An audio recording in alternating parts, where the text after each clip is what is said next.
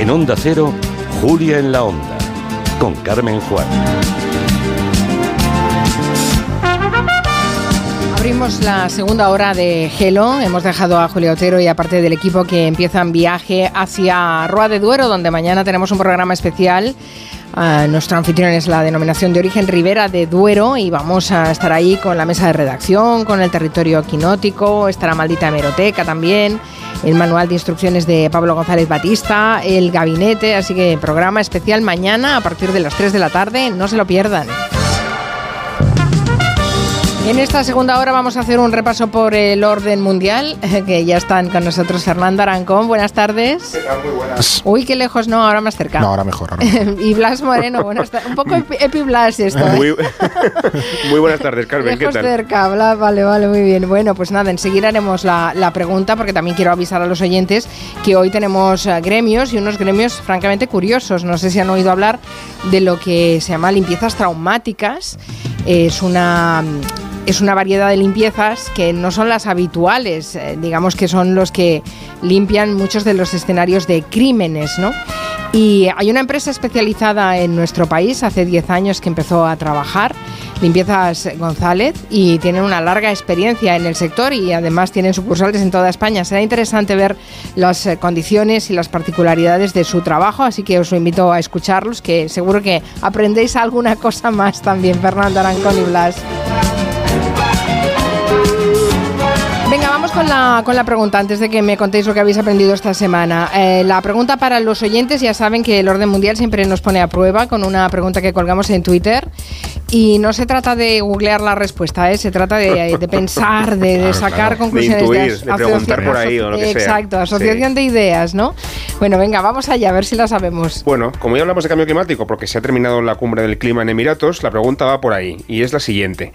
¿Qué porcentaje de las emisiones globales de efecto invernadero son generadas solamente por el diez por ciento más rico del planeta?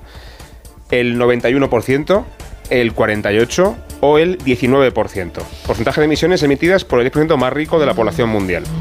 Vaya, tendrá trucos. En cualquiera de los casos creo que es una pasada, ¿no? Pero bueno, eh, sí, cada uno que especule con sí, si son sí, muchas sí, o sí. pocas. Sí, como que... que cada opción son muchas emisiones, una, un punto mediano o pocas. Sí, que... sí. Bueno, tanto por ciento ¿eh? de las eso, emisiones eso, eso. globales del planeta generadas solamente por el diez por ciento más rico del planeta. No por el diez por ciento del planeta, no, el diez por ciento más rico del planeta. Pues nos dejáis pensando. Pues de eso nos se trata. Nos dejáis pensando, bueno, bueno. Y mientras, que nos vayáis contando cosas también.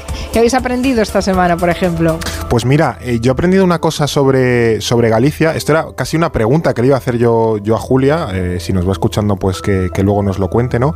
Y es que en Galicia, en el sur de Orense, también tendremos oyentes, o sea que espero que si hay oyentes eh, escuchándonos desde esa parte de Galicia, que nos, que nos digan algo. Bueno, pues que en mil ochocientos sesenta y ocho, en el sur de Orense, hubo, hasta este momento, un microestado independiente que eh, funcionaba con menos de mil personas entre la frontera entre España y Portugal. Venía de una especie de... se llamaba Couto Mixto, Couto Mixto en, en, en galego, eh, y venía de una especie de prebendas medievales que nadie fue resolviendo y se quedó allí, y llegó un punto en el que esta buena gente pues decidió no declararse independientes, porque ellos, ya digo, venían de una tradición eh, medieval, pero defendieron como sus, sus derechos y demás, y hasta mil ochocientos sesenta y ocho España y Portugal no se pusieron de acuerdo para decir, bueno, ¿qué hacemos con esta gente del Couto Mixto? Y acabaron integrados en, en España. Pero ¿hasta qué fecha dices? Que mil ochocientos sesenta y ocho. mil ochocientos sesenta y ocho. O sea, apenas cien, hasta hace ciento cincuenta años había un país independiente diminuto, un pequeño Vaticano, por así decirlo, en, en Galicia, el Couto Mixto. Qué, qué interesante. A ver, oyentes de Orense que conozcan esta historia. Del sur de Orense, de la frontera con Portugal, a ver si conocen esta historia y que nos digan, yo qué sé, sí, si, sí, hay, que nos la pueden si, ampliar, si siguen ¿no? viviendo lo que aquello era el Couto Mixto. Muy interesante, muy interesante. No tenía ni idea. Y ¿Y Blas Moreno, qué ha aprendido? Pues ya he aprendido, Carmen. Esta semana se ha anunciado el nuevo gobierno de Polonia, que es un gobierno que ya no es el gobierno de la extrema derecha de, del partido PiS, sino que es el, de, el del europeísta Donald Tusk, que ha anunciado que va a tener veintiséis ministros, que es creo que el gobierno con más ministros de toda la Unión Europea. Bueno, pues un poco a cuenta de esto, he leído un tuit de un compañero de, de un periodista en, en Bruselas, Idafe Martín, que explica que en Bélgica, para evitar todo esto, tienen como máximo quince ministros eh, en cada gobierno, no puede haber más, incluido el primer ministro. ¿Qué pasa? Que Bélgica es un país con coaliciones enormes, tiene mucha tradición de coaliciones. En este momento el gobierno tiene siete partidos, me imagino que tiene que ser complicadísimo conseguir esa, ese acuerdo de gobierno, les ha costado quinientos días nada menos conseguirlo, y el caso es que esto se, se busca para evitar que haya, pues eso, ¿no?, veintiséis, veintisiete ministros, porque se repartan el poder entre tantos partidos. Y luego otra curiosidad es que como es un país dividido entre francófonos y gente que habla eh, neerlandés, tiene que haber paridad de ministros que hablen uno de los dos idiomas. Jesús. Siete que hablen francés y siete que hablen neerlandés. Y el primer ministro supongo que desempatará porque... Habla no, los dos. Claro, habla los dos, ¿no? Pero bueno, quince en total, catorce ministros y el primer ministro como máximo por ley en Bélgica. Ah, para mi ley es demasiado en cualquier caso. Sí, eh, él, sí. él se quedaría con tres. Bueno, es que Bélgica realmente es, es, es, una, es una comunidad curiosa porque ahí en las dos lenguas, pero además es que hay muy poca transferencia de una lengua a otra, ¿eh? Quien habla flamenco, habla flamenco, quien habla balón, habla balón, o sea que no... Es, es un, es es un país complicadísimo, lo podemos contar un día si, si queréis, porque tiene para un montón de curiosidades ahí, sí, sí. Con lo pequeño que es además. Bueno, el corresponsal de Onda Cero en, Bel- en Bruselas, eh, Jacobo de Regoyos, escribió hace unos años un libro magnífico que se llama Belgicistán, donde explica todo. Muy bueno esto. El nombre. Es buenísimo el nombre, pero es que el libro es buenísimo también y, con, y bueno, baja un terreno eh, de vida r- cotidiana que es muy interesante. Ya le diré que os envíe un ejemplar. Oye, si pues todavía genial. Tiene alguno. Dice Ramón Akich en Twitter que que en Galicia lo del Couto Mixto lo conoce casi todo el mundo. Claro. Así claro. que tenemos que viajar más, sí. me parece. Sí, sí, sí, pero son maravillosas sí, sí. historias de, de España que no se conocen demasiado. Muy es, interesante. Es muy bonito descubrirlas. Está bien, está bien, aprender cosas. Bueno, ahora vamos al tema central, que es esta cumbre eh, del, del clima. La verdad es que ha costado mucho, pero mucho, cerrar un acuerdo que es importantísimo de esta cumbre que se ha celebrado en Emiratos Árabes. Mm. El acuerdo adoptado señala que se deben reducir la producción y el consumo de combustibles fósiles. Bueno, de hecho, hablan de transitar para dejar atrás los combustibles fósiles, que suena así como un poco eufemismo. Sí. Pero que es el único consenso al que se ha llegado, eh, a llamarlo de esta manera. Pero y todo y así es histórico, porque nunca se había hablado de nada parecido de reducir, disminuir o algo semejante en los combustibles fósiles. ¿Qué otros detalles allí y qué plazo tenemos para hacer todo esto? Es que esto de los eh, combustibles fósiles es como lo, lo revolucionario y a la vez lo, lo conservador y obvio, ¿no? Porque este, que llamemos histórico este acuerdo, es que por primera vez se ha señalado que la, la reducción de los combustibles fósiles debe ser un objetivo prioritario. O sea, antes se hablaba de reducir los gases de efecto invernadero, que es el efecto. ¿Pero el efecto de qué? Pues de quemar combustibles fósiles, pero nunca se había apuntado a los combustibles fósiles como un claro responsable a, a reducir, ¿no? Pues ya se ha hecho, ya, ya se ha apuntado claramente a la causa y a la raíz del, del problema. Además, hace unos días, el, el problema que teníamos en esta cumbre del clima es que el primer borrador era muy suave y países como Estados Unidos, los países de la Unión Europea, o las islas del Pacífico, que no digo las islas del Pacífico para rellenar, sino porque son estos países que como suba medio metro el nivel del mar, ellos ya se quedan como por debajo, ¿no?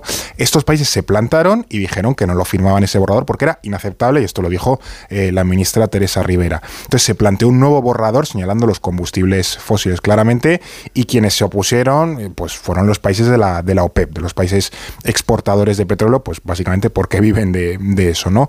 Entonces ahora mismo se ha revalidado el objetivo de las cero emisiones netas para el año dos mil cincuenta, que puede parecer muchísimo, pero estamos en dos mil, casi veinticuatro, es decir, estamos casi tan cerca de dos mil cincuenta como del año dos mil, o sea que no, no, no parece una cifra demasiado, una fecha demasiado futurista. Y entonces, eh, ya se van a ir implementando políticas, no tanto para emitir menos C O dos, que era donde estábamos hasta ahora, sino ya para ir reduciendo el consumo de petróleo, gas y carbón, que son los combustibles que se van a abordar de manera eh, directa. Y esto, como digo, es atacar la raíz del problema. De hecho, para que veamos lo histórico del acuerdo, en la COP, en la Cumbre del Clima del año dos mil veintiuno, esto de señalar los combustibles fósiles se intentó y no salió. Y hemos tenido que esperar dos años más para que haya salido adelante. Entonces, ahora mismo la apuesta está sobre todo en, básicamente, las energías renovables, la nuclear. Esto se nota en que la lucha no está tanto en la no contaminación, sino en la no emisión de C O dos, que la nuclear no, no emite, para combatir el, el cambio climático. Mm, bueno, hasta el punto de que la nuclear ya la consideran incluso verde, sí. Lo cual también tiene bastante, bastante recochineo. Mm. Eh, Decías que el dos mil cincuenta tampoco está tan lejos como nos podría parecer. Total, estamos a, a, a poco del de, de dos mil veinticinco. De la, Eh, siempre que nos marcamos objetivos la, en este tipo de asambleas o de conferencias, siempre surge la misma pregunta. A ver, nos marcamos objetivos, pero ¿somos o podemos ser capaces de cumplirlos? Capaces seríamos, Carmen, el problema es que a lo mejor no hay voluntad suficiente, ¿no? Pero bueno, eh, el marco que tenemos ahora mismo más importante se firma en dos mil quince, es el Acuerdo de París, que seguro que los oyentes han escuchado hablar mucho estos días. En él se ponía como objetivo recortar las emisiones para que el aumento de temperaturas por, por encima de niveles preindustriales se quedara solo, entre comillas, entre uno coma cinco y dos grados de media anual en todo el mundo. ¿Se está cumpliendo? No se está cumpliendo, sin ninguna duda. Básicamente, no. Eh, hay un informe de la Organización Meteorológica Mundial, de hecho, de hace unas semanas, que apunta a que hay un sesenta y seis por ciento de probabilidades, es decir, dos de cada tres, de que esa media anual de temperaturas supere el uno coma cinco de aquí a cinco años. O sea, es que esto no es para dentro de un siglo, es que esto es ya. Estamos ya. Esto es ya. Ahora mismo los mejores escenarios, los más optimistas, nos llevan a que el aumento se quedaría en dos coma uno y hasta dos coma ocho grados de aquí a final de siglo, si no estoy equivocado. Y esto es lo optimista, o sea, se puede poner muchísimo peor. Y para cumplir los objetivos, lo que haría falta sería ver una rapidísima, drástica reducción de las emisiones y del consumo de hidrocarburos, como decía Fer. En realidad lo que hay que hacer es dejar de quemar gas, claro, carbón y petróleo, y ahora mismo eso no parece probable, porque para empezar hay que ver las resistencias que tienen países como Arabia Saudí o Emiratos, que viven de eso, básicamente, ¿no? De que el cuarenta por ciento del P I B de Arabia Saudí viene de vender petróleo, nada menos. Pero bueno, si es verdad que es justo también señalar que la transición energética será más rápida cuanto más tiempo pase, porque a medida que vamos desarrollando nuevas tecnologías, al principio siempre es más caro, pero luego ya funcionan mejor y son más baratas. Pero también es verdad que el principal eh, factor, la manera mejor de reducir todo esto es eh, reducir emisiones, es decir, es contaminar menos, no desarrollar tecnologías nuevas. Así que, bueno, avanzamos, pero todavía no lo hacemos tan bien como deberíamos. Una de las cosas que se ha reprochado a esta cumbre es que los anfitriones hayan sido, pues, uno de los mayores productores de hidrocarburos del mundo, mm, claro, como es Emiratos encima. Árabes Unidos, ¿no? Eh, otros países de la zona, como Arabia Saudí, eh, también eran de los que eh, se, siempre imponían la tesis de que no, de que no se tenía que reducir el combustible fósil. La, la verdad es que Te, te da por pensar, ¿eh? ¿eh? ¿Cómo podría cambiar el mundo si pasáramos de un, de un planeta basado en el petróleo a uno en el que el petróleo fuera marginal? Pues esto es muy interesante porque la, la primera revolución industrial se dio gracias al carbón y la segunda revolución industrial se fundamentó sobre el petróleo. Ahora mismo estaríamos en la tercera revolución industrial, que ya se sostendría, pues en principio, con energías renovables y combustibles como el hidrógeno. No es que tenga que ser una realidad inmediata, pero bueno, es un poco el camino hacia el que vamos. Y es evidente que en cada uno de estos cambios hay eh, ganadores y perdedores. El salto a la tercera revolución industrial, como digo, es, es evidente y tendrá como claros perdedores los países productores de petróleo. Arabia Saudí, o lo que sea. Claro, Arabia Saudí, Kuwait, Qatar, Emiratos Árabes, tal y cual. Muchos eh, de estos países eh, llevan años poniéndose las pilas para este nuevo mundo. O sea, esto no es algo que haya ocurrido de manera eh, repentina, sino que es una, una realidad, un proceso eh, muy evidente. Por ejemplo, Noruega, que es un, un importante productor, al menos en Europa, presionó mucho a favor del ambicioso borrador de la cumbre del clima. Y podemos pensar, bueno, esto va en contra de sus intereses. Pues efectivamente, va en contra de los intereses noruegos. Pero también es cierto que Noruega lleva décadas ahorrando parte de sus ingresos del petróleo para precisamente poder sobrevivir en un mundo sin petróleo. Eh, es bastante conocido, o más o menos conocido, que Noruega tiene un fondo soberano, un fondo estatal, que maneja cerca de uno coma cuatro billones con B de dólares. Eso es como el P I B de España, ¿no? Más o menos. Es más que el, el P I B de España, o una cifra muy similar. También por establecer una como un paralelismo, el fondo aquel de las pensiones, cuando tuvimos superávit, no sé si llegó a tener cincuenta, sesenta mil millones de euros. Esto es treinta veces más. Noruega tiene treinta veces más de nuestro mejor eh, colchón o huchita que hemos eh, conseguido hacer.